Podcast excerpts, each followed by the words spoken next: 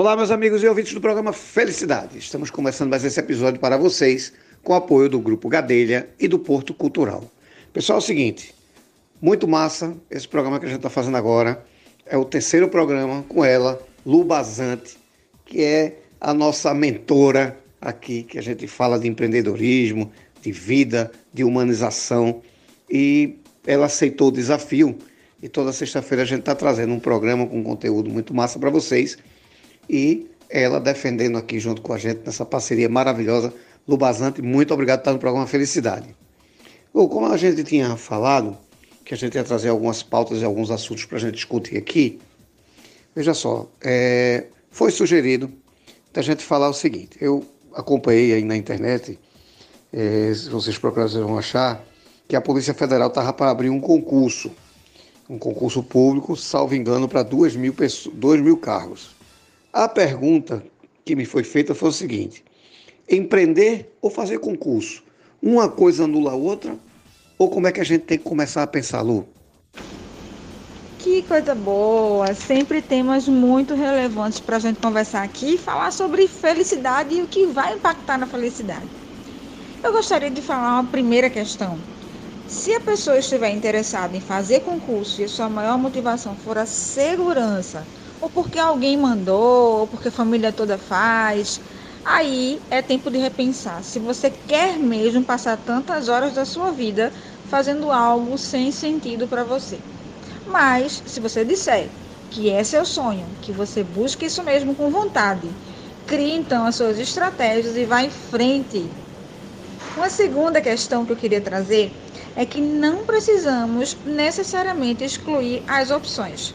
Não precisa ser ou uma coisa ou outra coisa, mas pode ser e.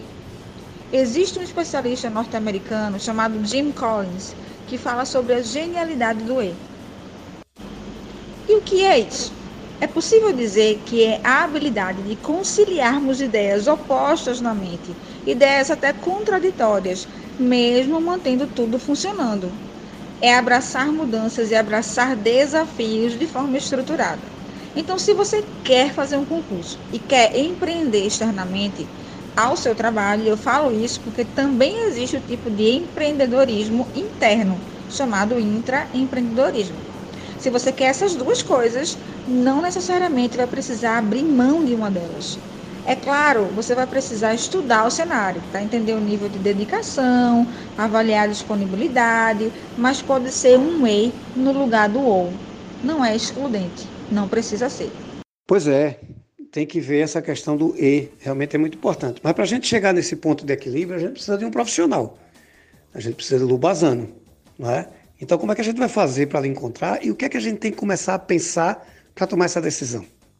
Opa, me encontrar é muito fácil. Vocês vão me achar no perfil do Instagram, Lu Bazante na Gestão, ou no canal do YouTube com o mesmo nome, Lu Bazante na Gestão.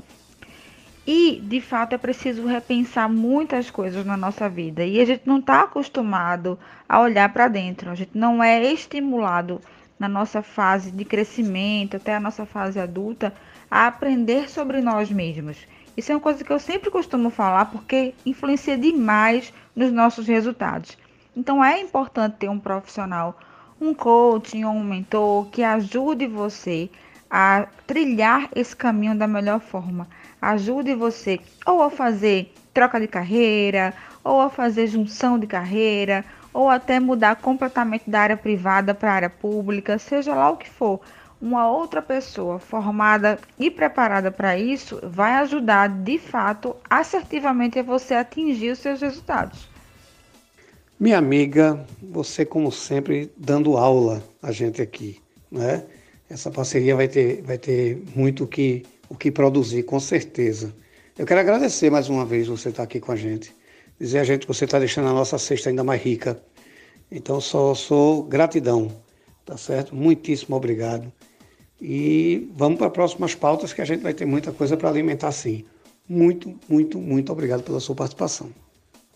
Pode ter certeza que a troca é grande.